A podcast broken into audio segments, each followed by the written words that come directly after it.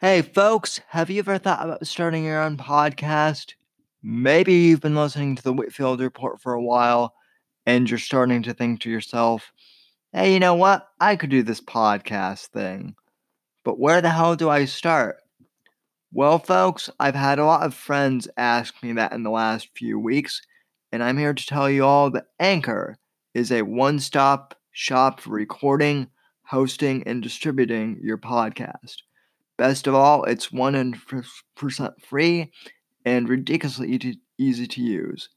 And now Anchor can match you with great sponsors who want to advertise on your podcast. This means you can get paid to podcast right away. In fact, that's what I'm doing right now by reading this ad. You're damn right that's what I'm doing. And what I like about Anchor is that whether you're a novice or an expert, it's incredibly easy to use. They have uh, great tools that you can use to record and edit your podcast if you're a novice just starting out. Or if you're like me and you're an old pro at this, you can bring your own tools and record your audio and then upload the files yourselves. Whichever way you podcast, it's extremely easy to use Anchor, and I highly recommend them. So get started today by going to anchor.fm forward slash start and I can't wait to hear your podcast, ladies and gentlemen. Now go out there and make some podcasts.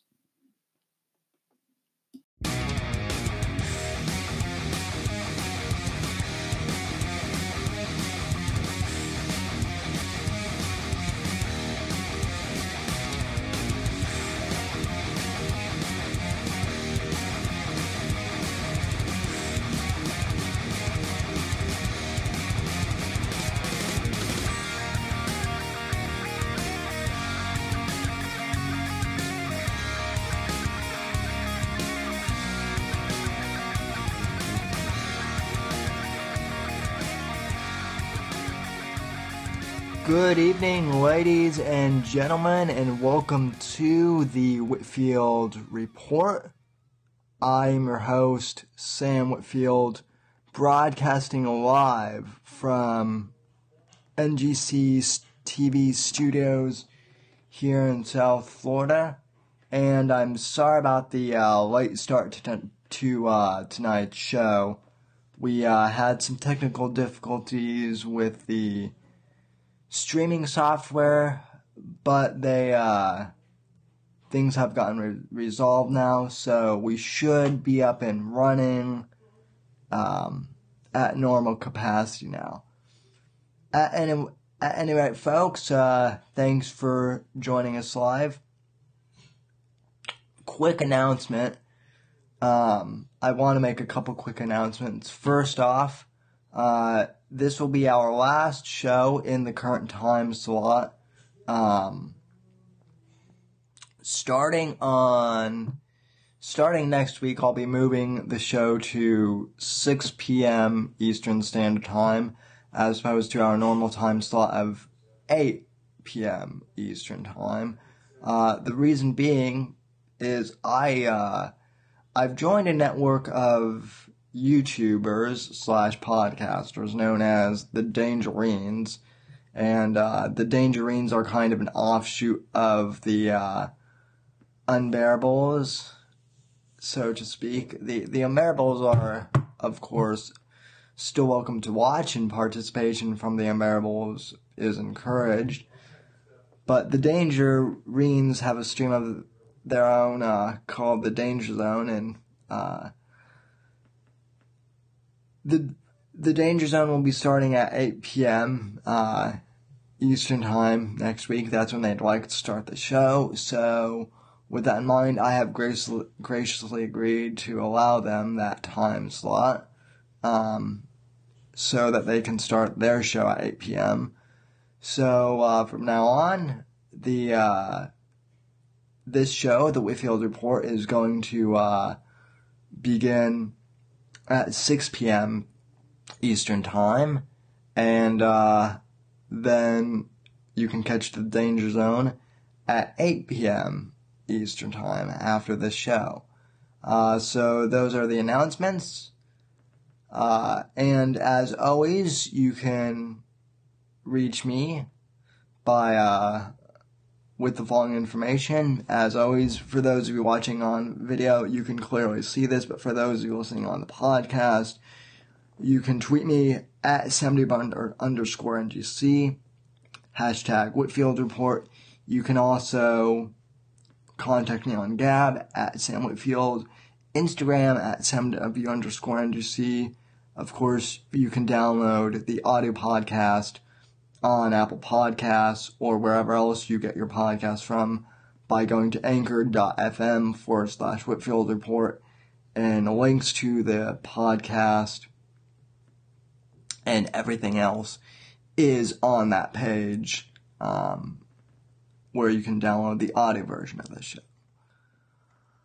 All right, folks. So with that in mind, I want to give a shout out to uh, our uh, chat participant participants right now. We have uh, Kimmy and Weasel, who are regulars. Um, hopefully, we'll have some more of our regulars dropping into the YouTube uh, chat. No Periscope simulcasting uh, tonight, folks. I couldn't figure out. Periscope has changed some things around, and uh, now Restream isn't letting me uh, fully integrate with the streaming software. So, apologies to the people who would watch this on Periscope usually. But nevertheless, we're going to have a great show, and it looks like my audio quality is a lot better, uh, too. So I'm glad that I got that fixed as well. Alright, folks, um, so for tonight's topics, we have a couple big ones that I want to uh, cover. Jordan Peterson um, was profiled in the New York in the New York Times this week. This profile came on Thursday.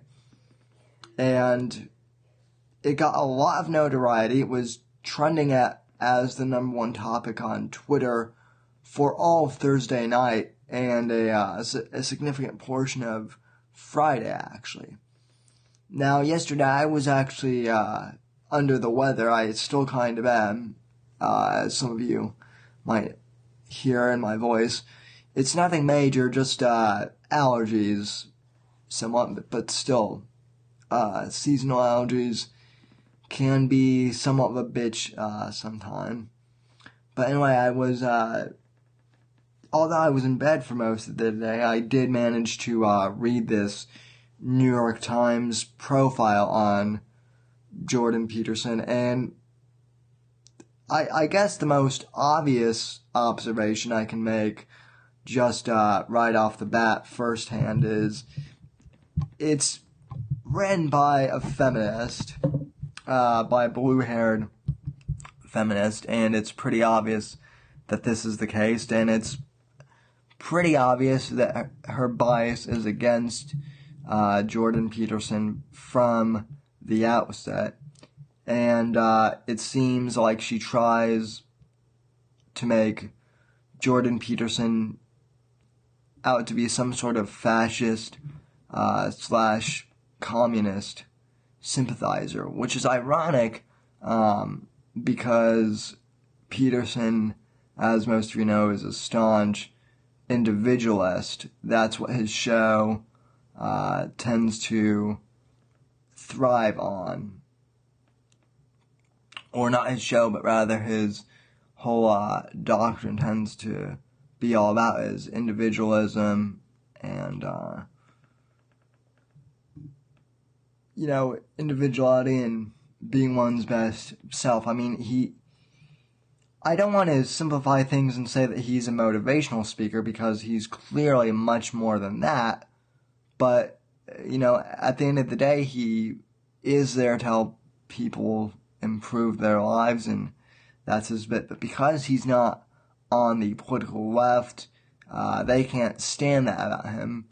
So, obviously, since the left doesn't know what to do with him, they must destroy him. So I'm I'm going to uh, I'm going to be reading this parts of this uh, op-ed piece, on Jordan Peterson from the New York Times. And for those of you watching on YouTube, um, you will be able to uh, re- read along with me on my screen. Sup, Berta Bear. Thanks for uh, hitting the like button and thanks for uh, commenting in the chat. Also, make sure you hit that subscribe button, buddy. I, I appreciate it if you haven't already. Um, anyway, though.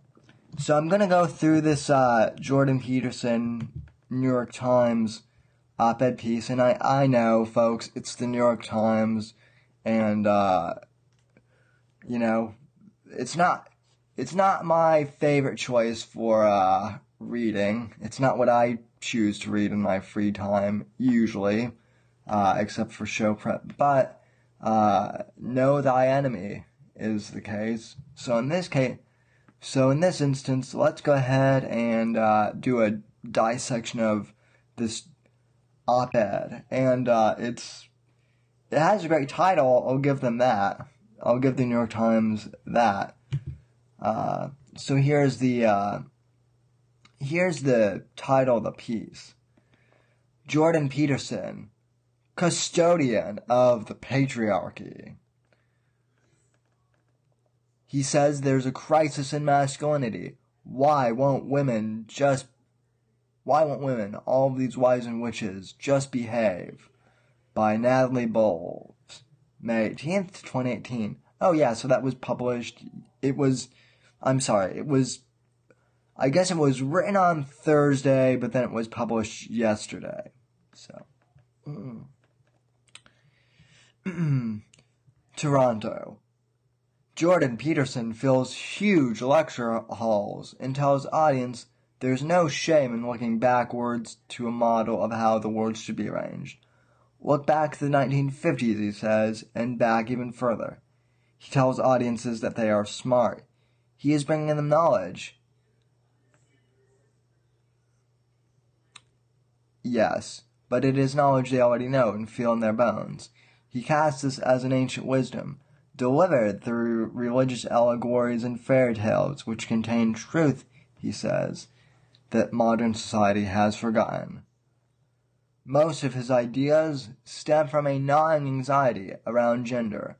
The masculine spirit is under assault, he told me. It's obvious. In Mr. Peterson's world, order is masculine, chaos, of, chaos is feminism. And if an overdose of femininity is our new poison, Mr. Peterson knows the cure. Hence his new book's subtitle, An Antidote to Chaos. Alright, now, right off the bat, the left was already within five minutes of this getting posted, ladies and gentlemen the far left was already criticizing this very phrase up here. Right? I've, I've got this highlighted. Um, in Mr. Peterson's world, orders masculine chaos is feminism, and if an overdose of femininity is our new poison, Mr. Peterson knows the cure.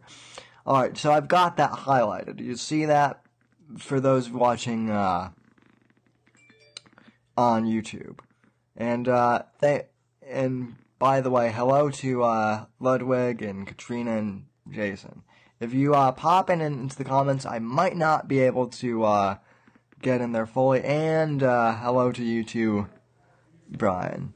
Um, but notice how uh, Nellie Bowles, gee, she even sounds like a feminist has already phrased it so that you know chaos is, is feminism, and that's a, a bad thing. Well, what, no, what Peter what Peterson is referring to, and what he's referred to in his uh, what he's referred to in many of his lectures is that men tend to be better at organizational tasks, hence organizing things, and uh, thus order being more of a masculine trait and creativity being more of a uh, a feminine trait. That's what he said. And, uh, you know, creativity, folks, usually tends to be more chaotic, but that's not necessarily a bad thing. It, it just is more feminine, feminine and than, uh, order is. And, uh, you know, if Miss Bowles had mentioned that in her op-ed, then not that many people would be, you know, screaming at what a sexist uh, Peterson is. But you know, uh, she she left out the context of Peterson's lecture in this case. So, uh, you know, we're not even to the end of the first paragraph, and I'm already able to dissect one of the fallacies with uh, Natalie's op-ed. Okay. Yeah, I know it's a profile, but let's call it what it is. It's just an opinion piece uh, dressed up as a quote unquote profile. okay.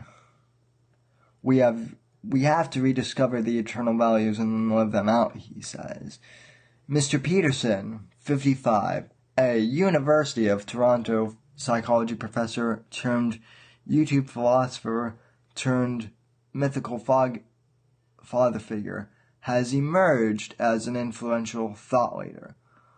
The messages he delivers range from uh, Aries self-help empowerment talk, clean your room, stand up straight, to the more retrograde and political, a society run as a patriarchy makes sense and stems mostly from men's competence the notion of white privilege is a farce, which in today's society, folks, it is. Okay? And this is just the New York Times being their usual, uh, you know, left wing self saying that masculine, that masculinity is, the toxic masculinity is a, is a big problem. Uh, but no, it is a farce. Peterson is absolutely right about that. Okay. Going on. Don't want to get worked up with a rant before uh, I even, you know, finish this article.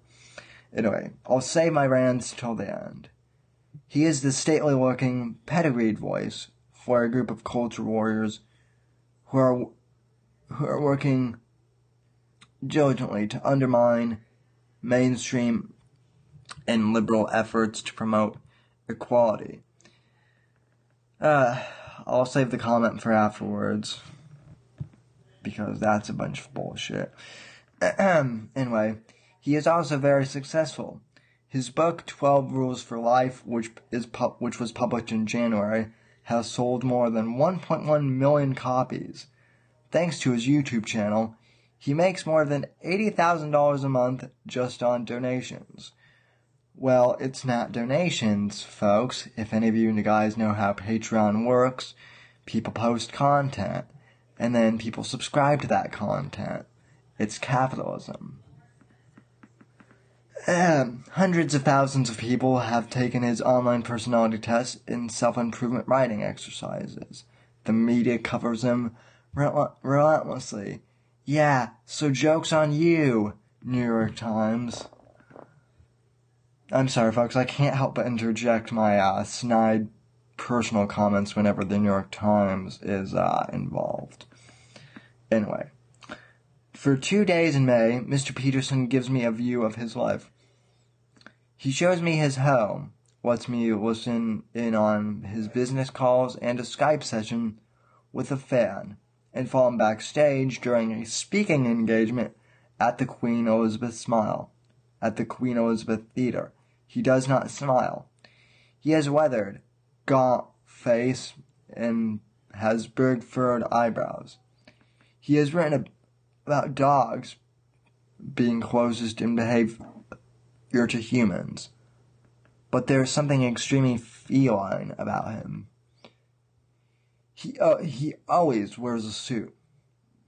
I'm a very serious person, he often says. You have four free articles remaining. Subscribe to. Yeah, no thanks. Wherever he goes, he speaks in sermons about the inevitability of who we must be. You, you know, you can say, well, this is unfortunate that chaos is represented by the feminine. Well, it might be unfortunate, but it doesn't matter because that's how it's represented. It's been represented like that forever. And there are reasons for it. You can't change it. It's not possible. This is underneath everything. If you change those basic categories, people wouldn't be human anymore. They'd be something else. They'd be, uh, tran- they'd be tra- men or something. Oh, transhuman or something. We wouldn't be able to talk about these new creatures. Okay, why men murder? Now this is my favorite part, so I'm going to try and do my uh, best Orson Welles dramatic impression. Ahem. Mr. Peterson's home is a craftly, is a carefully curated house of horror. He has it filled with a sprawl of art that covers the walls from floor to ceiling. Most of it is communist propaganda from the Soviet Union, execution scenes, soldiers looking noble, a constant reminder, he says, of atrocities and oppression. He wants to feel their imprisonment, though he lives here on a quiet residential street in Toronto and is quite free. Marxism is resurgent, Mr. Peterson says, looking ashen and stricken. I'd say it seems unnecessarily stressful to live like this. He tells me life is stressful. Which, uh, you know, ask any one of our regular chat room members. Life can be very stressful. Ask me. As a college student, life can be stressful. I don't know what's so controversial about that, folks. And back to the article.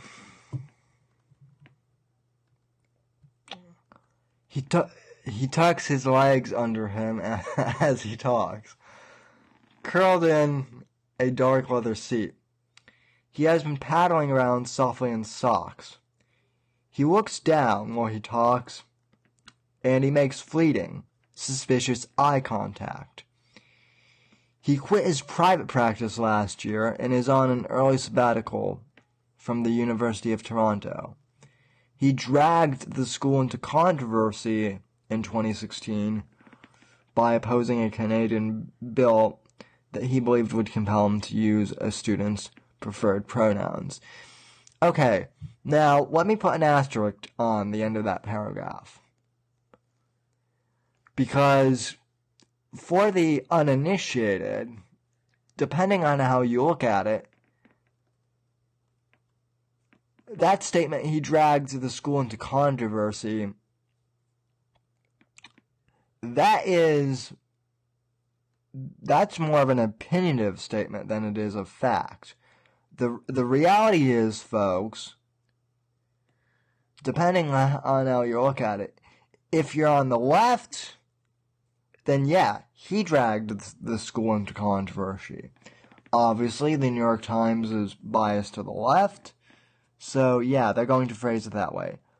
But the way Peterson has explained it on numerous podcasts before, um, and in articles that he's written on his own, the university dragged him into the controversy by forcing him. So see, this is this is an example of blatant bias from the New York Times masquerading as an objective profile again. So, continuing on, that's another quick dissection. I am not going to be a mouthpiece for a language I did I detest, and that's that, he said, during a debate at the University of Toronto. Mr. Peterson, who grew up in Fairview, Canada, a small town in northern Alberta, spent his career teaching psychology at Harvard and then at the University of Toronto, all while running a clinical practice. The lesson most patients need to hear, he says, is grow the hell up, accept some responsibility, and live an, an honorable life. We just haven't talked about that in any compelling way in three generations, he says. Probably since the beginning of the 60s.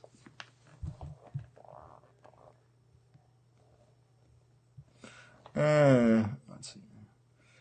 Why did he decide to engage in politics at all? He says a couple years ago, he had three clients in his private practice pushed out of pushed out of a state of mental health by left-wing bullies in their workplace. I asked for an example, and he sighs. He said, he says one patient had to be a part of a long email chain over whether the term flip chop, flip chart could be used in the workplace. Since the word flip is used as a pejorative for Filipino. She had a radical left boss who was really concerned with equality and equality of outcomes and all of these things and diversity and inclusivity and all of these buzzwords and she was subjected to.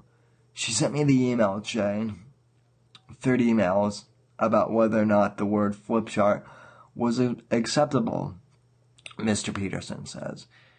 Yeah, folks, you want to know the sad thing is, you know, I know for a fact well, that, well, I'm 99% positive that that probably happened, too. Because, uh, it's getting this way here. Uh, also, I, for those of you watching on YouTube, and again, for those of listening on the auto podcast, I'll link, uh, I'll link the article too, so that, that those of you listening to this can read the article for yourselves. But uh, notice how in this photograph they uh, they paint him as being very haggardy, um, very tired, and very kind of forlorn and depressed, almost kind of crazed. Like, yeah, that picture's not, you know, unbiased at all. Anyway, uh, back to the article. So he was radicalized, he says, because the radical left wants to eliminate hierarchies, which he says are the natural order order of the world. In his book, he illustrates this idea with the social behavior of lobsters. He chose he chose lobsters because they have hierarchies and are a very ancient species and all and and are also invertebrates with serotonin. The lobster hierarchy has become a rallying cry for his fans. They put images of the crustacean on t-shirts and mugs. Uh, ew, that, yeah, that's so ominous that he puts lobsters on mugs and whatnot. Yeah, meanwhile, Owen Benjamin puts uh, bears, you know, grizzly bears on his, you know, mugs and on his flasks and whatnot. Ew, it's also it's also ominous. Speaking of, if, if any if any of you guys have a uh, have a kind of spirit animal or like an animal that you think I should kind of do for my podcast, let me know in the chat or in the comments. I'm curious to know, or or you can tweet at me uh, and let me know. I'm thinking of going with like a yellow with like a yellow Labrador Retriever because, well, I just love dogs and, and I think that they're noble. But let me know. Anyway, uh, back to the article. The left, he believes, refuses to admit that men might be in charge because they are better at it. The people who hold our culture, who hold that our culture is an oppressive patriarchy, they don't want to admit that the current hierarchy might be predicated on competence, he says. Mr. Peterson illustrates his argument with copious references to ancient myths, bringing up the stories of witches, biblical allegories, and ancient traditions. I ask why these old stories should guide us today. Really? Really, Nellie? I, I find it hard to believe that you, that you are New York Times and yet you, uh, you know, did you, uh, did you, uh, take English lit when you were in college? Because, uh, if you did, I'm sure, I mean, English lit, at least where I'm going to school, was is mandatory for freshman students. So, uh, you know, anyway. Yeah, it's, it's a, it's just a little suspicious to me that, uh, a New York Times journalist would fail to, uh, you know, recognize the significance of why the classics and why myths and legends in the Bible would be, you know, al- allegorical for us to live by today. Then again, it is the New York Times, so maybe they're,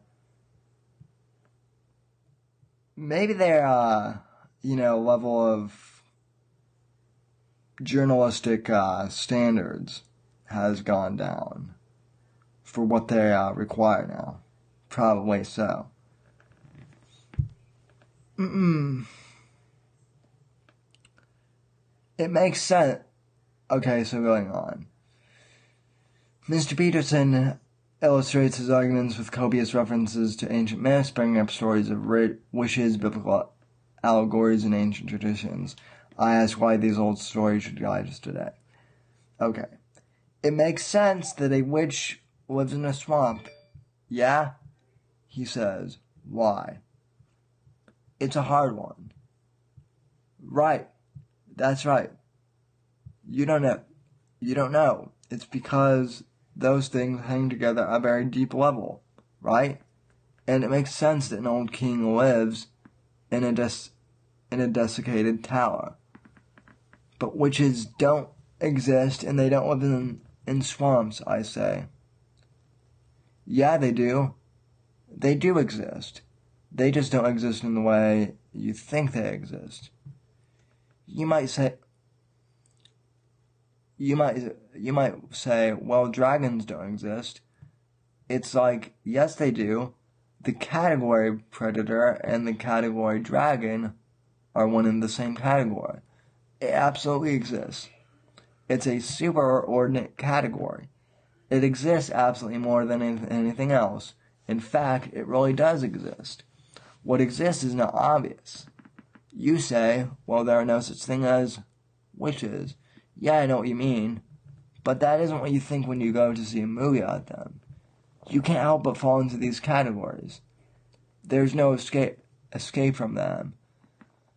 So another uh, brief interjection I want to uh, make here, ladies and gentlemen, and this is one thing I've noticed with uh, liberal, with with liberals and leftists just in general, and uh, I'm I'm I think I think Ludwig, you're you're a te- you're a teacher, right?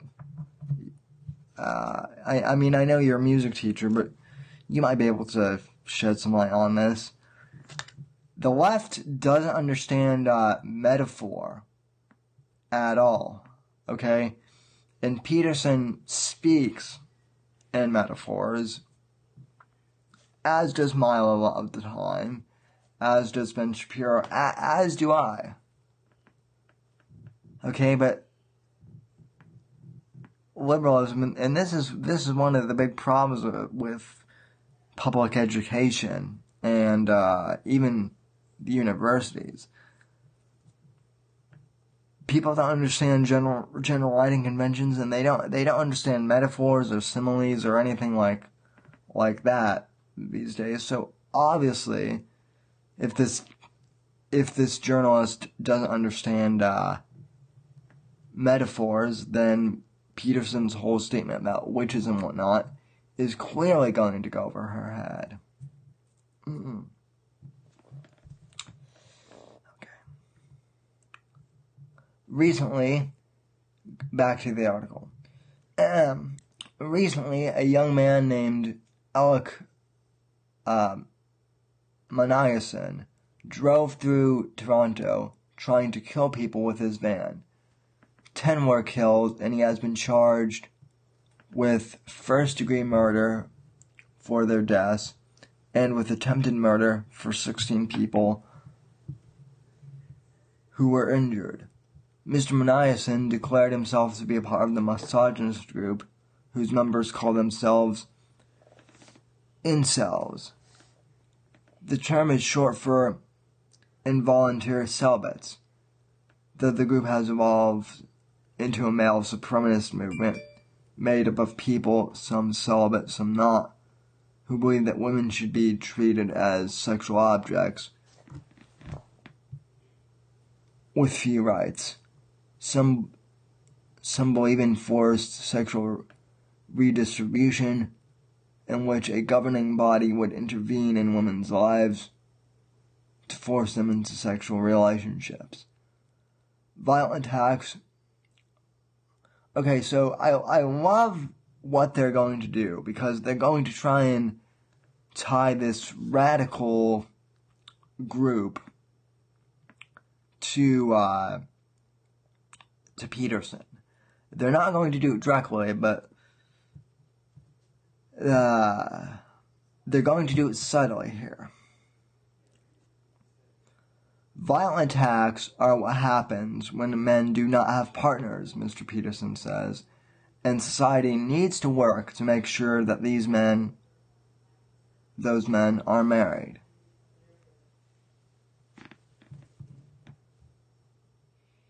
He was angry at God, because a woman, woman rejected it. Him. Mr. Peterson says of the Toronto killer. The cure for that is enforced monogamy. That's actually why monogamy emerges. Mr. Peterson does not pause when he says this. Enforced mon- monogamy is, to him, a simple, rational solution. Otherwise, women will will only will all only go for the most high status men, he says. And that couldn't make either gender happy in the end. Uh by the way, I'm going to say something controversial here. But Mr. Peterson isn't complete, completely wrong when he says that monogamy that monogamy would be the best cure for this. Right? Now, I don't think that what Peterson is saying here is that we should enslave women. But rather, how I've always interpreted Peterson's comments about monogamy, I've always interpreted them more, folks, personally, as more of a comment about um, women and men being allowed to just go and have sex with multiple partners aimlessly, you know, without any uh, repercussions whatsoever. That that's how I've that's how I've always interpreted this, right? the, the, the quote unquote sexual revolution of the 1960s was really the one that promoted uh, love the one you're with. Not even so much love the one you love, but love the one you're with. You know, that, that's what the whole summer of love was about and the whole sexual evolution of the 1960s. So, this whole bit about enforced monogamy. Peterson is not suggesting that women should be shackled and forced into uh, monogamous types of relationships, okay? That's what the that's what the Times article suggests. Oh, that you know Peterson thinks that we should shackle women and you know force them into monogamous relationships. That that's the implication here, folks. But rather, he says that rather the way I translate this, and the rather the way that any sane person would translate this comment is that in is that monogamy would be a lot enforced monogamy, meaning the promotion of monogamy, and the sexual partnership between two monogamous partners is a lot better for society as a whole as opposed to the randomness and chaos of um you know the sexual revolution quote unquote so that's how that's how that could be translated again again this is a uh, complete you know, slanders Peterson. A lot of a lot of Peterson's comments here are taken out of context, or there's no context given at, at all, which is why this is, is such a damning hit piece in general. Okay. Half the men fail, he says, meaning that they don't proc- procreate, and no one cares about the men who fail. I laugh because I, I laugh because it's absurd. This is the Times writer writing about that. Yeah, so I, I was right, folks. She she really is a bitter feminist because uh, you know she's laughing at his remark, which is true. You're laughing about them, he says, giving me a disappointed look that's because you're female. But aside from in, but aside from interventions that would redistribute sex, Mr. Peterson is staunchly against what he calls equality of outcomes, or efforts to equalize society. He usually calls them path- pathological or evil. He agrees that this is inconsistent but preventing hordes of single men from violence, he believes, is necessary for the stability of society. Enforced monogamy helps neutralize that. Again, that whole comment with monogamy, which I just brought up 30 seconds ago, completely taken out of context. In sit- okay. In situations where there's too much mate choice, a small percentage of the guys have hyper access to women. And so they don't form relationships with women, he said. And women hate that. Okay, so I will give them, I will give Nellie credit here. She does, she does actually bring the point up, but it, it takes her like about seven or eight paragraphs to bring it up, probably more. Helping men out one at a time. Okay, now I love this photo because Peterson is Peterson is uh, on stage here. He looks he looks very dapper. I'll, I'll give him that. But again, the photographer paints him as being like depressed, and uh, you know anxious. Uh, the the photographer, uh, you can see uh, Dave Rubin is here, and uh, the the photographer also does a very unflattering, uh, you know, take on Dave Rubin here. You know, Dave Dave Rubin.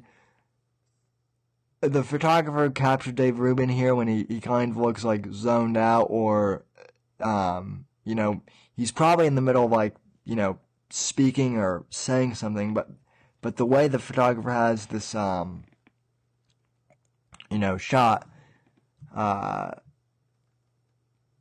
Rubin himself kind of looks like, I don't know, stoned or zone out. Very infl- this, this was a very unflattering, uh, photo and, uh, purposely done. Too. Yep, uh, ha, Rave Dubin. Yep. Absolutely. Yep, uh, yep, this, yep, they got Rave Dubin in this, uh, picture. The the the exact the exact opposite of Dave Rubin here. Instead of a calm and composed Dave, we have his stoned and uh, you know disenfranchised cousin Rave Dubin, who looks you know confused and spaced out. Okay. Hmm. okay, I, I love this. Mr. Peterson is a celebrity in the men's right in the men's rights community, a loose collection of activists who feel that men have been subjugated or betrayed by social progress. Some of these supporters pay $200 a month for a 45 minute Skype conversation with Mr. Peterson to discuss their pro- problems. Mr. Peterson says the service has since been discontinued. Now, the reason why I'm on the verge of laughing, folks, is because when the men's rights community, when, when the men's rights movement started on Twitter, okay, the, the men who started the men's rights activist groups on Twitter and on Facebook, they, st- they started those, they started those as a joke. It was satire of the women's rights movement that's all it was. It was satire. It was poking fun at the feminist movement, the radical feminist, the feminist movement. And now I, I love it. We actually have we actually have the New York, the New York Times of all institutions writing about the men's rights community as if it's a real thing. I I love it. Of course, satire in some cases does become real reality, but uh, it it's still funny in my mind. Um. Before before he leads me to his office to sit in on one of these appointment, appointments, Mr. Peterson shows me around the third floor of his home, which is filled with carvings made by Charles jo- Joseph, a Kawaka Waka artist. I think that's how you pronounce it. Over, over his bed is a painting celebrating electri- electrification in the Soviet Union. On the wall across from it is a hyper realistic painting of two nude women with with swords. His bedspread is familiar. It's the same Im- image as his Twitter avatar, a dark geometric design based on a piece of art he made out of foam core in 1985 that he called the meaning of music. He says it's an attempt to portray in image what music means. He has had it made into into a rug as well. Mr. Peterson has objects scattered and strewn throughout. There's a hat from a gulag, some steampunk masks he thought were cool, stacks of pa- papers and cords, and a Kermit puppet is sister son because his fan because his fans joke that his voice high and hoarse, sounds like the Muppet. Mr. Peterson stresses the importance of cleanliness, but honestly, his office is a mess. So what? That would be my reaction. Um, back to the article. For the Skype call, he he wears a sharp blazer and a button down, but he sh- but he sits shoeless and cross-legged. He knows where the frame cuts off. Again, I, I I've done the same thing. I've I've I've I've worn a blazer on on this show before. I actually have a I actually have a blazer hanging hanging up here on my suit rack uh, right next to me, and uh, I'm usually shoeless when I when I do this podcast to folks in my office chair. Um, you know, ooh, that that's maniacal for some reason though. The caller, Trevor Alexander Nestor, is a young white man, bearded, unemployed, at a friend's house. He later posted the audio on his own Patreon. I'm really hoping that someone is going to recognize my talent, Mr. Nestor says. Mr. Nestor says he recently wrote a paper on how testosterone levels and sperm count are dropping. He agrees so sociocultural transformations are probably making men less, less virile, and Mr. Peterson nods along. At one point in the discussion, Mr. Peterson, who has been relatively quiet, becomes heated on the topic of women who find marriage oppressive. Quote, so I don't know. So I don't know who, who these people think ma- marriages are are oppressing. He says, I I read Betty Friedan's book because I was very curious about it, and it's so whiny. It's just enough to drive a modern person mad to listen to these suburban housewives from the late fifties ensconced in their comfortable, secure living and their comfortable, secure lives complaining about the fact that they're bored just because they don't have enough opportunity. It's like, Jesus, for Christ's sakes, you, you, just get a hobby.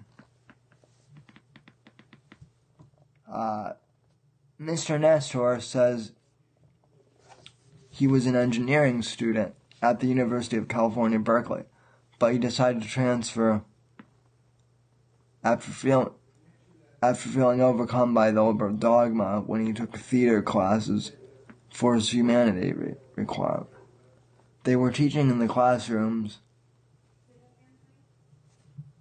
things like Martin Luther King Jr. would have supported violent re- rebellion, and and marriage is an institution that is designed to control the sexuality of women.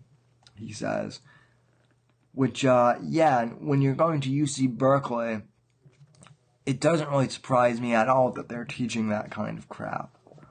But I digress. Back to, back to the article. Oops, my, uh, my earbud fell out. Um, Mr. Peterson has a verbal tic where it makes a sound like mm-hmm, a guttural, forceful noise to signify agreement barked in two distinct beats. His mouth stayed closed.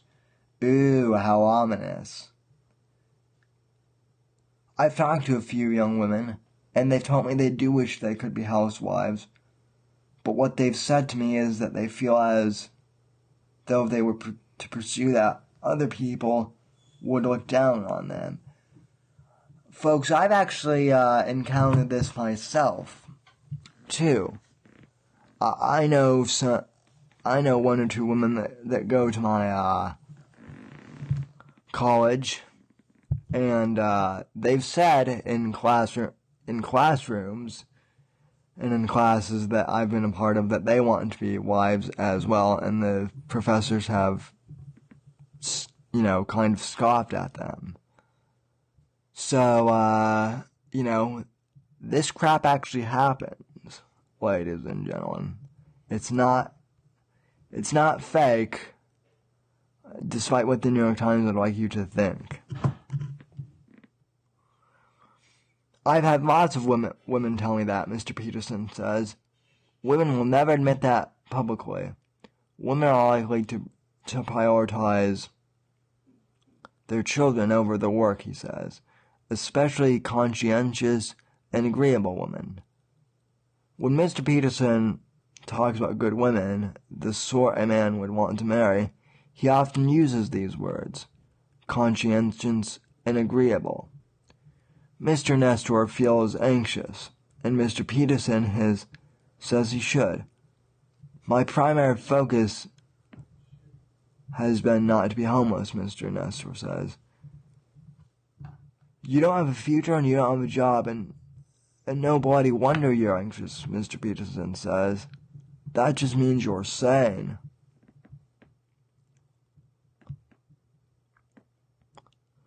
Okay. Uh, okay. Th- thanks for tuning in, Jason. Um, uh, male performance.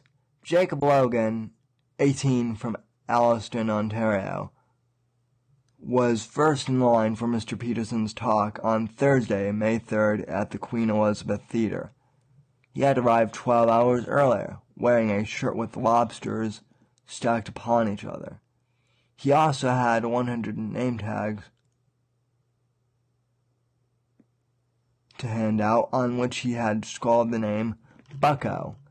It's a nickname Mr. Peterson sometimes uses for his fans.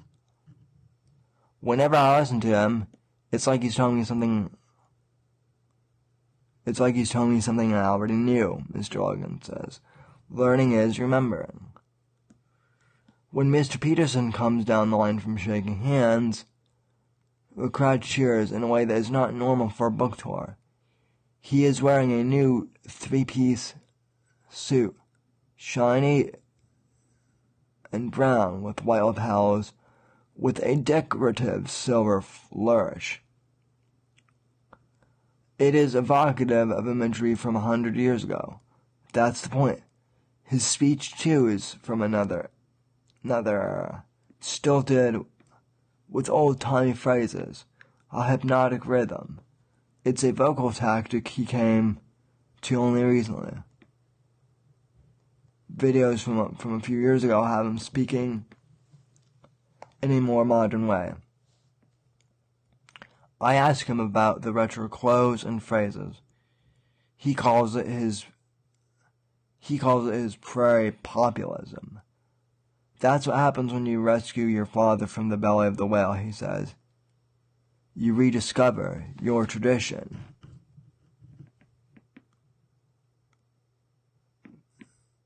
Miss Bone loves her flight attendant job. Oh, let's see.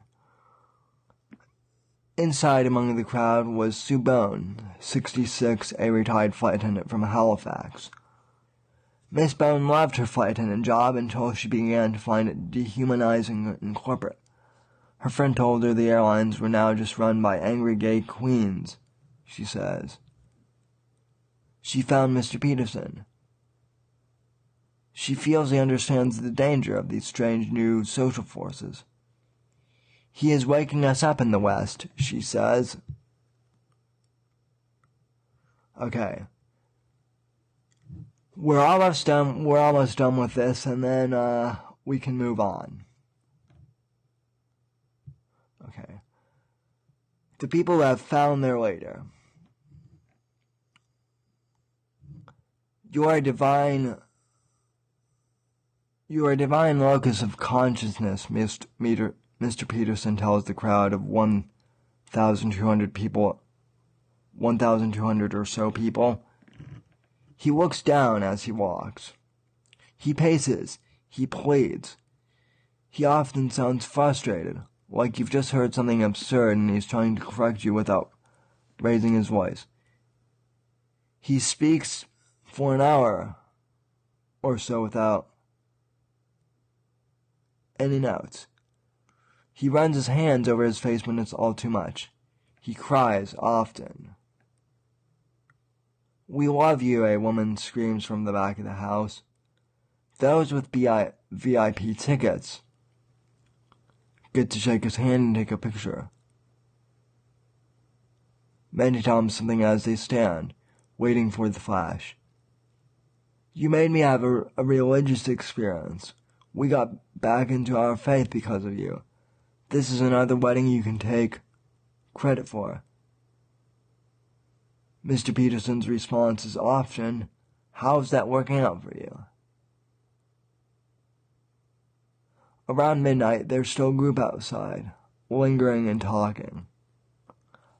Uh, Lion Arar, 22, a theater student in Montreal, says that Mr. Peterson's discussion of gender brought him back to religion. It makes it made sense in a primordial way when he when he breaks down Adam and Eve. The snake and chaos, Mr. Ayer says. Eve made Adam self-conscious. Women make men self-conscious because they're the ultimate jaw, judge. I was like, wow, this is really true. The changes in his life include starting to clean his room. My mom's been, been nagging me for years, but I've never done it until Dr. Peterson, he said. You organize one shelf, you do that. Just incremental challenges, he says. That makes you realize, okay, this is how I grow up. Andrew McVicar, 45, a waiter, says, It was good to hear someone finally talk about hierarchies were okay. He says current politics are pushing for everyone to be the same, promoting women and minorities into into unearned positions. It's forced diversity. It's saying you must have X percent of ABC, he says. How about look at yourself?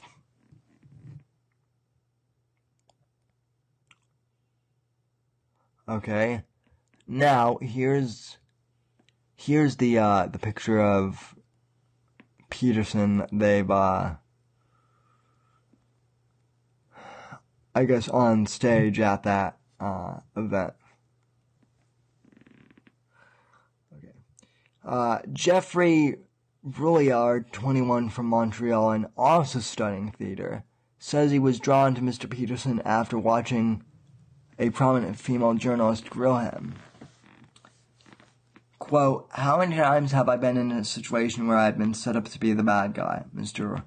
Rouillard asks. Listening to Dr. Peterson, I got a grasp of myself. It's things I already knew, but now I know how to process the thought. Agreeing, Mr. Ayer gave off the same guttural mm-hmm that Mr. Peterson does. The horror of women. This is the next section. To Naureen Shameem, who works at the Association for Women's Rights in Development, which is based in Canada, Mr. Peterson's philosophies are part of a bigger of a bigger global backlash to gender equality progress. It's an old story, really, she said. In a lot of nationalistic projects, women's bodies and sexualities be- become important sites of focus and control. Jordan exposed something that's been festering for a long time, says Justin Trottier, 35, the co founder of the men's rights organizations, Canadian Association for Equality, and the Canadian Centre for Men and Families. Jordan's forced people to pay attention. Mr. Trottier made headlines when his group, called the called the anti-man spreading subway initiatives sexist. Which uh, those anti-men man spreading uh, initiative folks, they are indeed sexist. Mm, back to the article.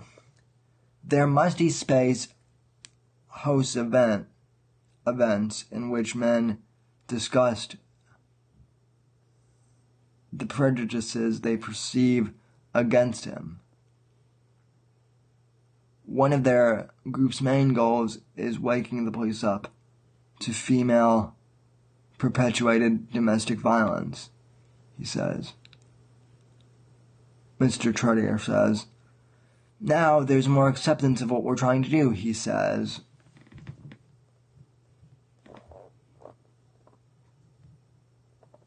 There are now regular Jordan Peterson discussion groups. The one in Toronto meets once once a week at a restaurant called Hemingway, Hemingway's and is run by Chris Shepard, who used to be a professional pickup artist who coached men on how to lay, who coached men on how to get laid fast at a club, but is now a dating co- coach. Mr. Shepard first encountered Mr. Peterson in a viral video of the pro- professor getting yelled at by campus activists. Watching the stoic professor take on righteous liberal anger touched Mr. Shepard.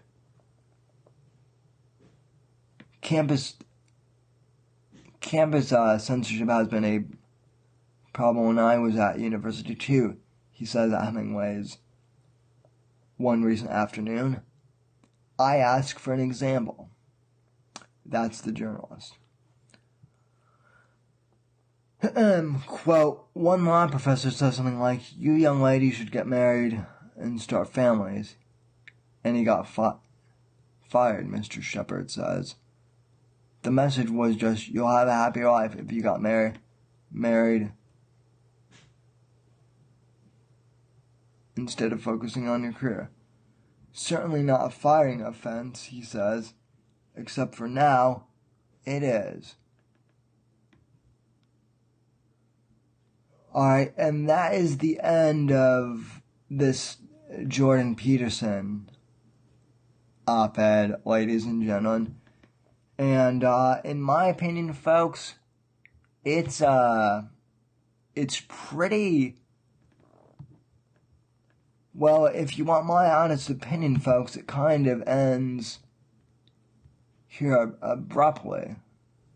Ladies and gentlemen, if you want the uh, honest to God truth, um,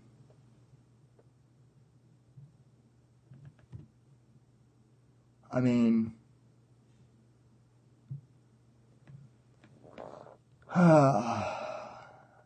yeah, it just it ends abruptly and it's just weird. Um, Nellie Bowles, the journalist, or I, I even I even hate I even hate to use the word journalist when uh, referring to her here. It's such an obvious and uh, blatant hit piece. The way she takes things out of, out of context. Here, here, ladies and gentlemen. Uh, the way she says that oh those men those men's meeting groups that they talk about perceived they talk about perceived, you know, threats from feminists against them. And, uh,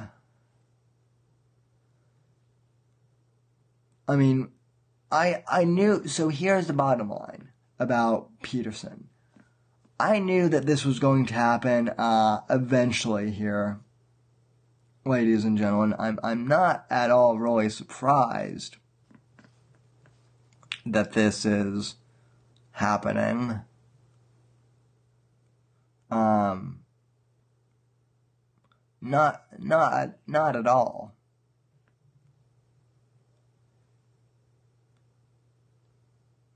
It, it, it, it was a matter, it was a matter of time before they went after Peterson and because he, uh, you know, he's speaking out against the feminist, uh, you know, movement and, uh, third wave feminism. So obviously, they have to crucify him as like some sort of right wing misogynist. And yet, if you listen to any of Jordan Peterson's lectures, he's not for enslaving women or degrading them. Rather, he's he's for, he's for stating that hey, traditional gender roles aren't that bad. And yeah, maybe maybe more men would be happy if they could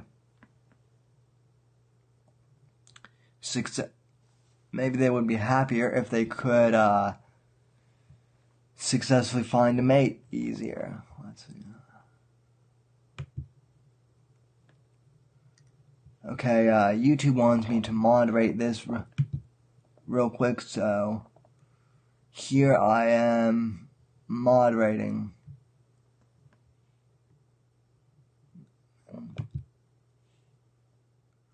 Okay. Oh, uh, oh, I'm not, I'm not a moderator on this, uh, channel for, uh, I'm not a moderator on my uh, alternative channel, which I'm viewing this. Never mind. Um, anyway, continuing on. As I was saying, uh, this is such a blatant hit piece on uh, Peterson, it is in general. Man, it's to say it's a honest profile is laughable. It's so skewed in one direction. It's it's not it's not even funny against Peterson. But you know what? It's it's going to it's going to backfire on on uh, the New York Times. I think. I mean, the credibility is already shot but I think, I think more and more people are just going to, uh, start watching Jordan Peterson, uh, speeches and whatnot, and buying his book because of this piece. That's what I predict. Hmm. Alright, uh, sorry about the, uh, sorry about the, uh, coughing here and uh, clearing my throat. As I mentioned, I've been fighting off allergies. It's it's that time of year again, ladies and gentlemen. Um,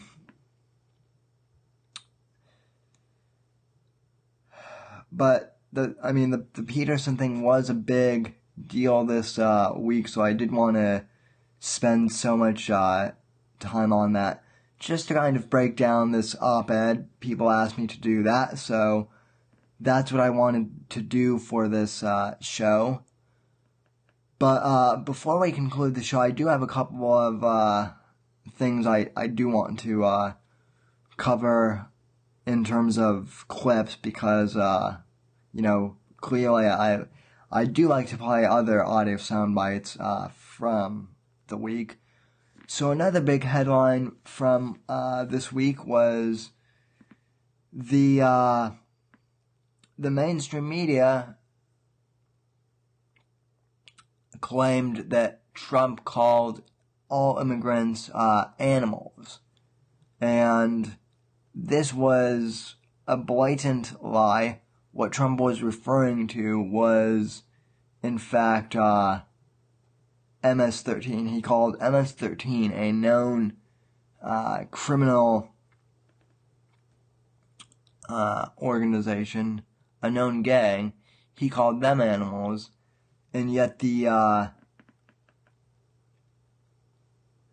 the mainstream media has been parading around all week saying that Trump called all immigrants animals and that this is further proof that he's a racist and why we and that this is why we need to impeach him. And uh,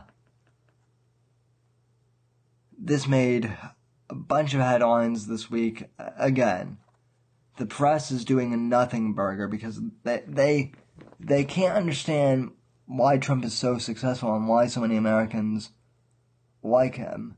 So as a result of this, ladies and gentlemen, now they're just saying whatever they can to paint him as a uh, a bigot. But uh, Trump came back with what I thought was a brilliant, um, well, not even so much a brilliant retort to this, but just um,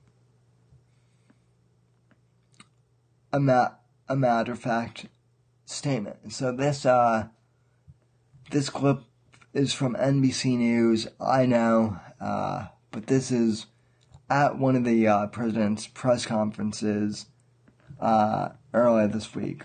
Cut number one, go.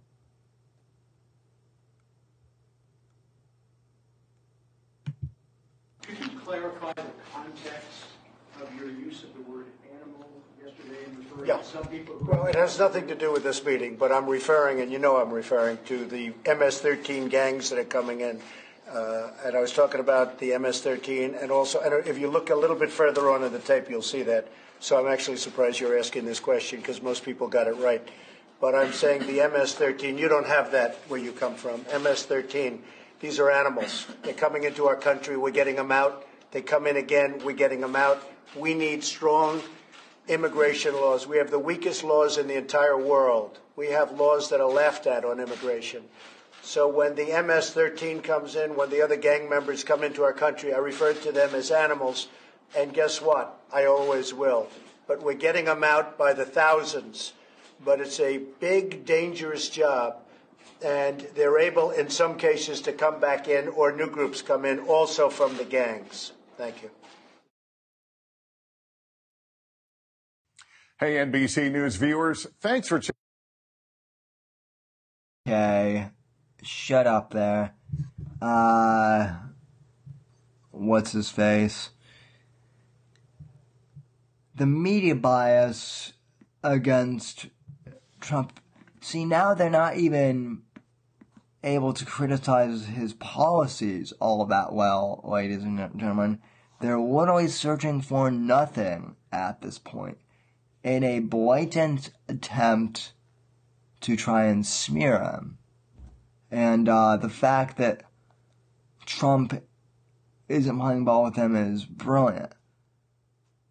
By the way, most of those gangs from Mexico and South America are animals, ladies and gentlemen.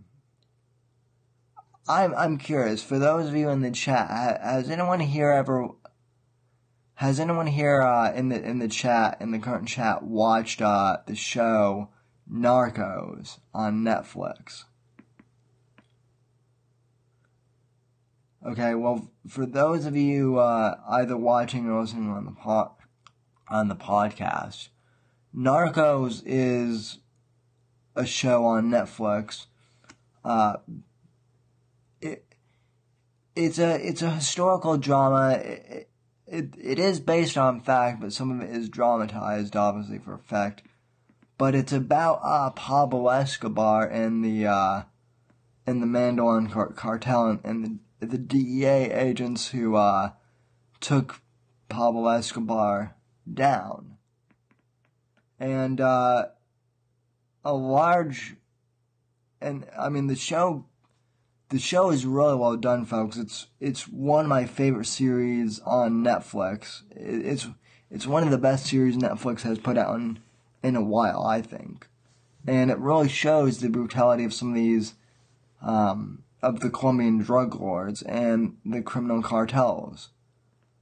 And, uh, you know, they were brutal and, I mean, Pablo Escobar himself was an animal, as Trump is describing things. He, he, he was a he was a brutal animal. Um, and no one had a problem saying that back in the 80s and 90s when Reagan and when Reagan was president, and then when Bush the first was uh, president. But this is how. This is just how uh, lopsided and stupid the media has become in this country in 2018. We can't even call criminals, uh, degenerate criminals, which is what they are. We we can't even call animals for what they are, which is animals. And it's maddening. Well, this uh, this unfair slandering of of Trump by the mainstream media.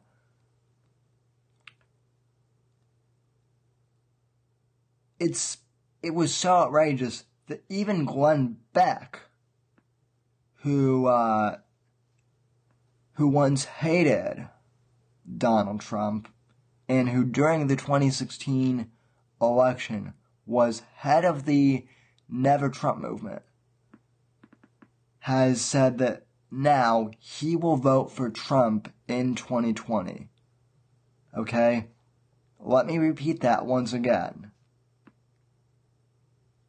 Because of the media's slanderous uh, remarks towards Donald Trump, and because the media is so dishonest, they are so vile, and everyone knows it now. Anyone with a brain knows it. Even Glenn Beck, who hates Donald, who who once hated Donald Trump with a passion, and who was the self-proclaimed leader of the Never Trump movement during the 2016 election, even he is coming around and saying now that he will vote for President Trump in 2020 because he is simply disgusted with the way the mainstream media has treated our president. Uh, take a look. Cut number two, go. Here's why I'm predicting a 2020 win. When I saw yesterday the, how the press was all reporting the same damn story that Donald Trump was calling MS 13 gang members, they left that out of the story, animals, and they were spinning it as if he was saying that about all immigrants. I'd had enough. I'd have enough. Media, if you can get me, Glenn Beck, to do this, and in case you're only listening to us on radio, I just donned a red Make America Great Again hat. If you can drive me to the point to where I say, uh, you know what, I've had enough. I'll vote for him in 2020. Gladly, I'll vote for him in 2020. And not really even on his record, which we'll talk about here in a second, is pretty damn amazing. But if you can drive me to the point to where I'll wear one of these stupid red hats, I'm telling you, you're making a gigantic mistake. And I welcome it. I welcome it because anything that gets dishonest, corrupt people that don't care about the truth at all. So, what did you do yesterday? What did you do after you said, uh, oh, well, you know, Donald Trump, oh, he hates all immigrants. Look what he said. He called them animals. You just deleted the tweets. You deleted them. And then, and then you have the audacity to start furthering the conversation on, well, you know, even if he did mean that, they're not animals. Shut up. Shut up. If those animals took your daughter and did what they've done to other Americans' daughters, you'd call them an animal. And if they're not animals, I don't know what is.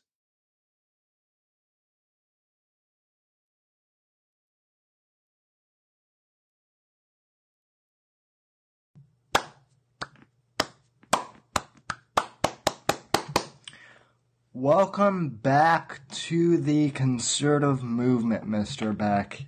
It's about damn time. Now, I've had issues with Glenn Beck in the past for criticizing Trump rather fair, rather unfairly and rather harshly. And I still don't appreciate the fact that he called Milo Yiannopoulos a Nazi and made comparisons to Joseph Goebbels and said that Trump was an ungodly man. When, uh, you know, Beck's, Beck, he had no, he had no right to make that proclamation that Trump was an un- ungodly man. He wouldn't know. That's only be between Trump and, you know, God to, to decide that. I was really pissed off with Beck during the election and even afterwards when he continued the ridiculous Never Trump narrative. But I am willing to forgive him. And I understand that he's still skeptical of Trump in many ways. Listen, Trump's not a perfect president. And if we can't if, and if we can't question him as conservatives ourselves, then we're not true conservatives either. But the fact that Beck is willing to stand behind the president and call the mainstream media out on their BS when they're being unfair tells me that Glenn Beck is coming back into the fold, and that is huge ladies and gentlemen. I I met him. I met Glenn Beck a few years ago in 2012. So uh you know there's that that there's that too and when I met Glenn Beck he was still a conservative then he uh then he kind of lost his way, went, went more into conspiracy theory truther mode. Then he went into the whole never Trump phase. But now, after about five years or so, it finally looks like he's coming back, back to sanity, and, and I'm glad. So I'm, I'm glad that he's willing to defend Trump and willing to call the mainstream media out on their bullcrap for, uh, being so dishonest and so disingenuous. But it also looks like he's willing to look at President Trump's uh, record and give it a fair shake as well. So let me continue this clip from uh, Glenn Beck. This is cut number two, uh, clip number two, continued, uh, go.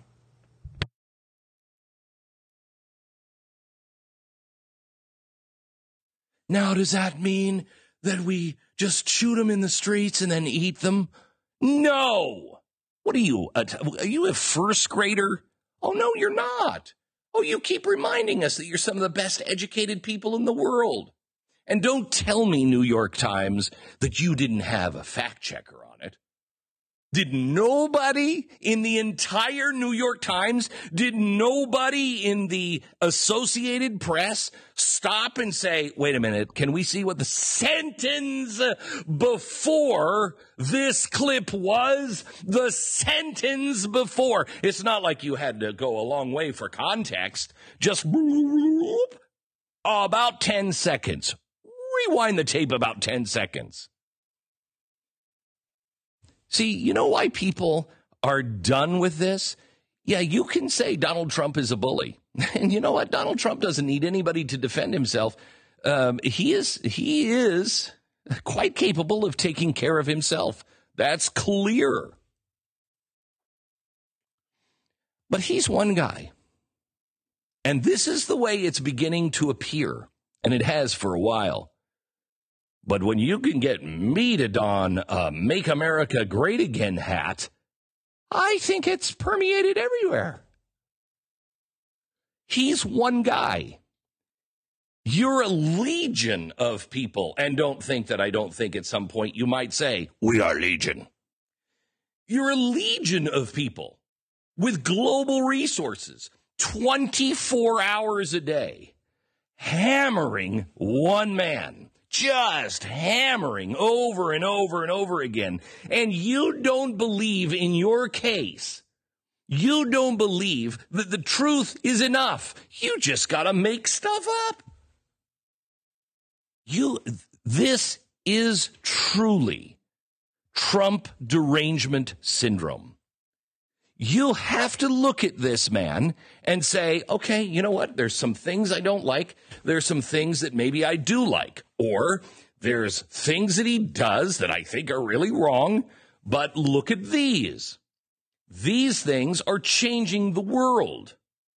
Now, how you balance that is fine, but you can't give this guy anything. In fact, it's not that you won't give him anything. It's not that you just won't report on good things.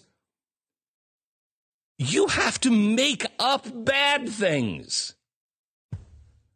It's unbelievable. It's absolutely unbelievable. So that is today. And I know uh, I ask forgiveness on Donald Trump from Donald Trump on this. Please forgive me, Mr. Trump, for predicting that you will sweep in 2020. Because every time I ever am for a candidate, they always lose. So I won't endorse you because that's the kiss of death. But I will tell you the things that you have done as the president are remarkable, remarkable. I yesterday, because of the New York Times and Associated Press, I yesterday went and looked at your campaign promises and then I looked at what you've done. I'm going to do that on the radio here in just a second. It's remarkable. And in fact, just Israel alone may be the ballsiest and best thing I have ever seen any president do in my lifetime. And that's saying something because I'm a pretty big fan of, oh, I don't know, killing communism with Ronald Reagan.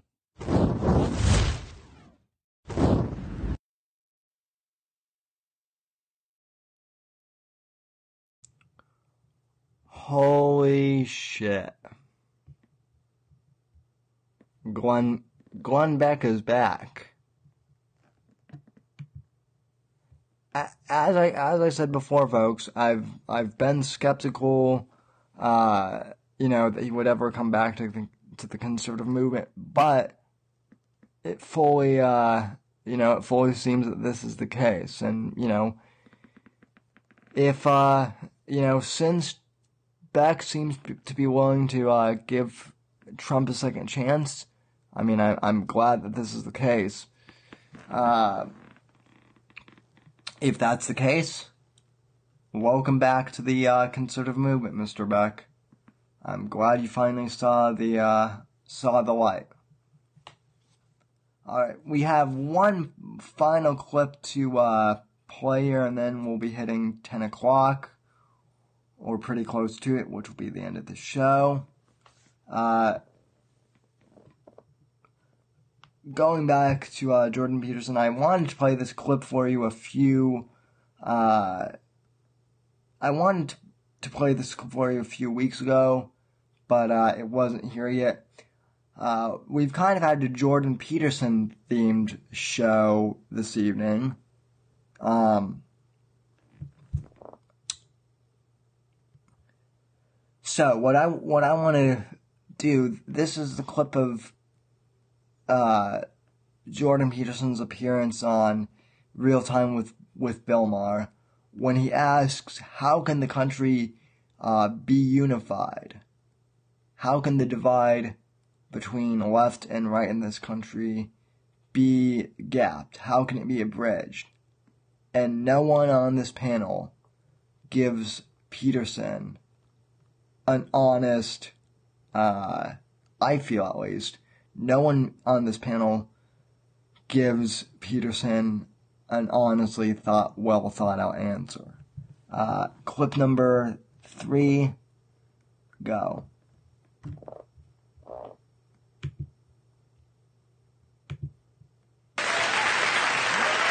But but but make but make no mistake about it. It's locked and loaded.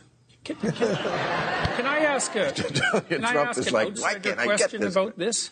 Yes, I mean, I've been listening to Yeah. all of this about Trump and watching how these conversations go in the U.S. And I have one question about it. I mean, there's all these people in the U.S. who are on the conservative side who are aligned with Trump for all sorts of reasons. And there's all this tension around his presidency and attempts to pull him out of his office for various reasons. And like, what, what do you think will happen if that comes to pass? What, what do you think will happen to these people that have identified with Trump? And, and like, how is it that, that, that Democratic types, for example, are holding out their hand to say to these conservative types, sort of like, welcome back into the fold? Because it looks to me, from an, out, from an outsider's perspective, that that your country is polarizing in a way that's not good, and that you know people are going after Trump. And I understand that. It's not like I don't understand that, but there's all these people that elected him and that are identified with him, and they're they're not taking this well, you know. And so, well, they're not. They're not. It's not. And you know, you might not think they're very bright and all of that, and and you know they're backwards and and and all of those things, but but you, but you, you know you need to have respect for the rest of your citizens and if your if your country isn't going to pull itself apart and I really see this happening from an outsider's perspective when I come down here and I lived in the states for a while and it wasn't like No, this before If he if he was just a regular Republican president with Republican policies, I would say you'd have a point. But what, what is so alarming is the assault on democratic norms, what we were talking about here mm. today. Things like threatening to put people in jail, threatening to put journalists in jail, wanting military parades, praising dictators, wanting to be a dictator. I mean, we are at a moment here. This is, I try to impress on this on the people who are too young to remember a lot of presidents and a lot of mm-hmm. elections, how incredibly different this is than anything that ever came before. I never much liked the other Republicans who were in office, but I have a renewed respect for them. George, George Bush and Mitt Romney would not have tried to pull this shit. They just wouldn't. what about Nixon Nixon got caught and he gave himself up, basically. Well, He- although although this president makes the Watergate burglars look brilliant. right. well but it, it seems to me that it's Jordan's not point. We can we can be as tough as we're being on the president. I think we should, for all the reasons you just said, Bill, without telling him. Okay, I, I want I want you to notice something here real quick. Peterson asks a fairly, I think at least, fairly straightforward uh, question. How can we unify the country? That the country isn't isn't unified. At no point do any of the panelists answer this question, at least not yet in this clip. Well, Richard Nixon, not even Richard Nixon would have tried to pull the shit that, you know, Trump has. Romney and Romney and Bush, I, I would have still respected them. By the way, go back to any of uh Maher's go back to any of Bill Maher's uh, episodes. Go back to any Bill Maher clips from the 2012 election. He's he's endlessly mocking Mitt Romney and criticizing him and calling him the worst human being.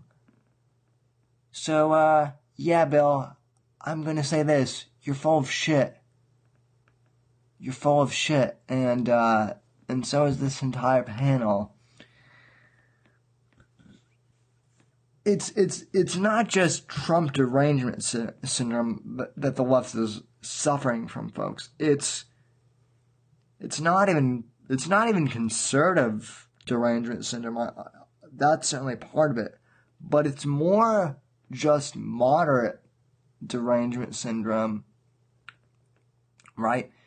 Anyone who is not exactly as far to the left as they are is their enemy.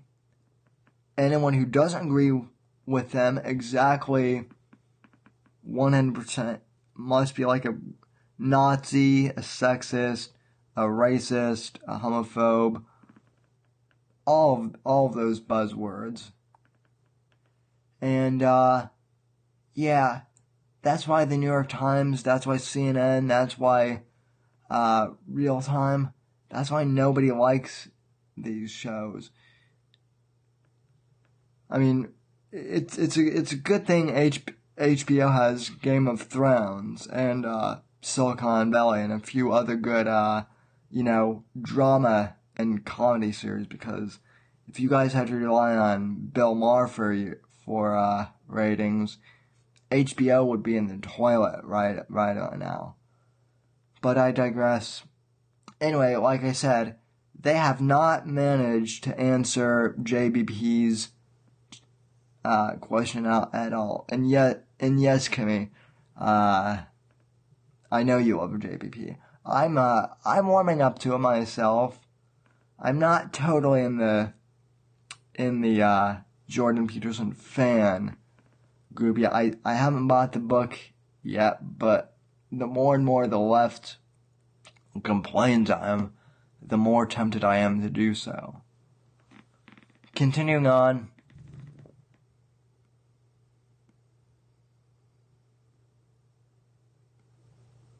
his supporters that they're stupid without saying basket Right. of deplorables. If we want to bring them around to what I would say is a more enlightened uh, kind of thinking, and I if we, want, if we want them to see Donald Trump as someone who's turned the presidency into one long infomercial for Mar-a-Lago, you know, we're, we can do that without saying to them, "You've been duped. You're chumps. You're dumb. You're deplorable." And I think we need to talk to them with more generosity than we do. I'm, I'm confused about how this dovetails with your.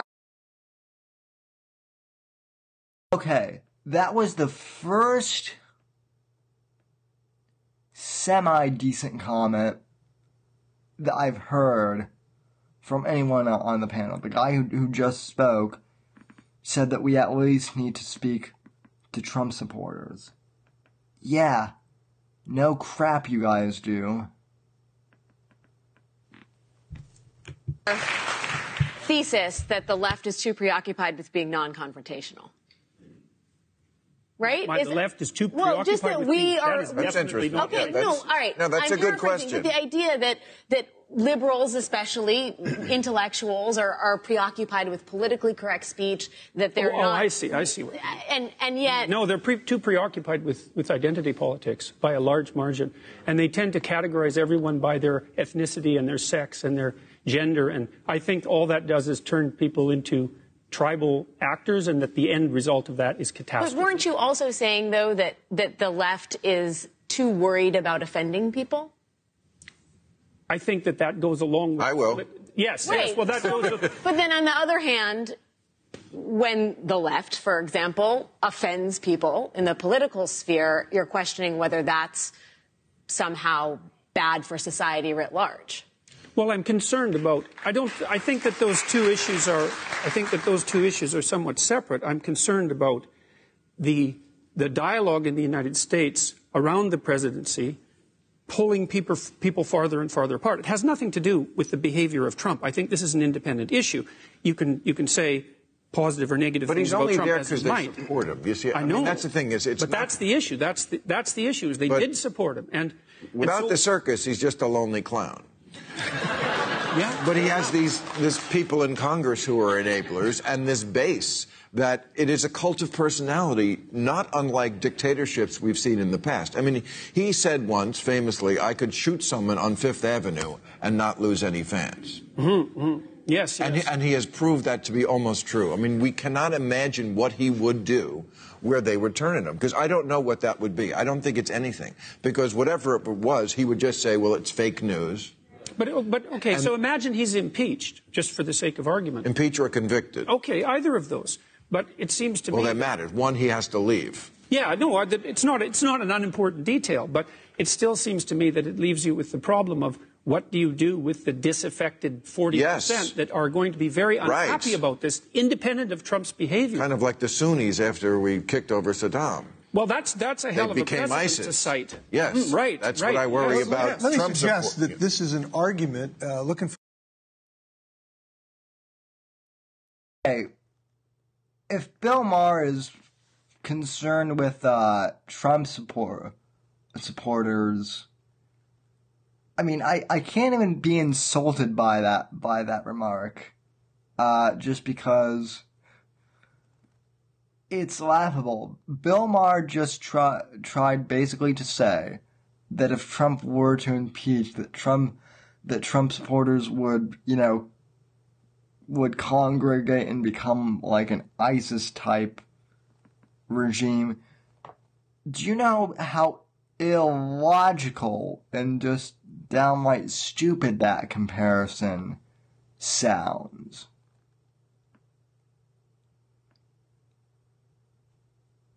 ISIS is in a whole nother universe of. I mean, what? Let's just let's just accept for let's accept Bill Maher's premise for a sec that Trump supporters are insane and crazy. Let's just let's just accept that premise as being true for a sec. Okay? What the what the hell does that make ISIS then? Okay? If if Trump supporters are crazy, what does that make ISIS then? Keep in mind, I, ISIS is the is the group of freaks from the Middle East who have no qualms with beheading journalists and innocence on camera and broadcasting it for the for the entire world to say. Even even in Bill Maher's retarded land of liberalism and I mean that that is partially why real time is so great because and believe me, there happened there have been moments where I have given Bill Maher credit on things when he when he's called out other liberals for being uh, too soft on Islam. I get that, but then there are other moments like this where I'm just like, okay, Bill Maher is still a stupid liberal. Like I said, there there are times when I do want to, uh, you know, give Bill Maher credit for at least trying to be semi intelligent, but then there are other moments like this where I'm like, how does Bill Maher even make the connection between Trump supporters and ISIS members, for God's sakes? It's it's retarded. It's little it's this is literally the definition of retarded. And how I I think I think I might even know some medically re- retarded people who make more sense than this. In fact, I'm I'm pretty sure people with Down syndrome couldn't even couldn't even make the. I'm pretty sure people with Down syndrome have more logic than this. Not even they would compare Trump's uh, Trump supporters to ISIS. It's laughable how bad how bad this is. And again, only one guy has on this panel has basically said, yeah, you know what, maybe we should start a dialogue with Trump supporters. One guy out of six people on this panel, not including Peterson. Oy, oy, oy. Argument rather than a solution. We're not waiting for impeachment. We're making sure that people understand Donald Trump cannot stop us today. Donald Trump could not stop me from the first net neutrality bill to make sure people have access to the internet. He could not stop us from doing that. He cannot stop us. He cannot stop us from acting on climate change with all this bloviating saying it, it's just a hoax. He can't stop us from fi- fighting climate change. He can't stop us from having the best uh, paid family leave Well, and sick leave he- policy. He can't stop us. he- when we demonstrate people can't stop us progress in our boosting states, Washington State. No, but he, he, he certainly, No one That's an can absurd- stop us he from certainly, he certainly is stopping us from protecting the environment. He has signed executive orders. Right, the first thing he did in office would, He has, was to sign an order that said, "Hey, hey, you want to dump your coal sludge in the streams? Go right ahead. The head of the EPA is Scott Pruitt. He's reversed all of. of No, he just changed it to the Environmental Pollutant, Pollutants I, I know, but Association. but That's to, to say he can't stop us, And he's is- changed the is- tax landscape everywhere. I mean, you- Absolutely. Environmental Pollutants Association. That that was the last horrible attempt at comedy. That was a bad attempt at a joke. Okay? The left isn't funny even when they try. They're not. Save the save the political comedy to someone like Dennis Miller or Owen Benjamin or someone who can at least do it hell, I'm 23 and I'm better at it. Same, same with same with my friend uh, DJ DJ Near here. DJ Nee here. Say, save the jokes for him. He's better at it, and he wears suspenders and weird glasses.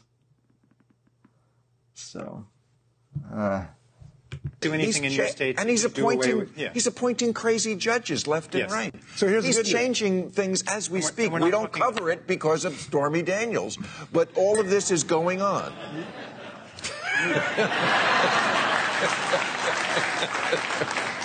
what can I say? He's okay. Get used, get, get used to it. Okay. All right. We didn't get to any questions, but it was a wonderful panel. Thank you, everybody. Happy Thursday. okay, so in that, oh god, I don't, I don't, yeah, let me change the cam, the camera. So in that entire clip, the panel doesn't even even answer, uh, you know, Peterson's question, which is basically, hey, how do we, uh, how do we unite the country? So, um, I no, I I I've I've seen you wear I've seen you wear wear glasses, knee, and now you're now you're trying. Well, I've seen you wear sunglasses. How's how's that? I, I've seen I've seen you wear those fancy uh knee TV glasses, which now you're you're selling as part of your your uh, insurance thing. But by the way, uh, go go to go to Syracuse.com, uh, ladies and gentlemen, and sign up for uh one of their plans. So uh, there, there you go. There, there you go, Nia. I just, I just shield for you. So, um, but uh, anyway, yeah. So, yeah, that. So again, I, I want to, like I said, I, I want to every time I want to give Bill Maher credit for saying something, you know, semi smart, like criticizing Islam.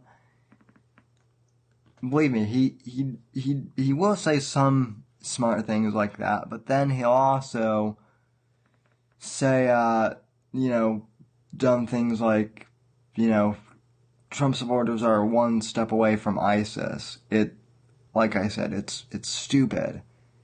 It's utterly stupid. Alrighty, folks. Well, we had a jam-packed uh, show tonight, and uh, it's five minutes after ten, so I think it's time to just about wrap up the show. Uh, like I said uh, at the beginning of the show, we're going to be changing the time. Uh, the show will be starting at six next week, as opposed to eight, uh, in preparation for uh, the Danger Zone starting at eight next week. Uh, unless, unless of course, Brian, I'll, I'll have to talk to Brian Eskew about uh, that. So I'll have to ask to, uh, I'll have to ask Brian Eskew about that. He, he, he might, he might start the Danger Zone at, at ten. I, I might be able to keep the to keep the slot. uh, I don't, I don't know. So. Uh, anyway, now and now now John is uh now John now John is trolling himself with uh with two accounts. See, this is this is when the show gets really entertaining. When when the chat when the when the chat gets uh involved. Um, anyway, folks, like I said, uh, well, we'll be making announcements regarding the uh, the time change, regardless. Um,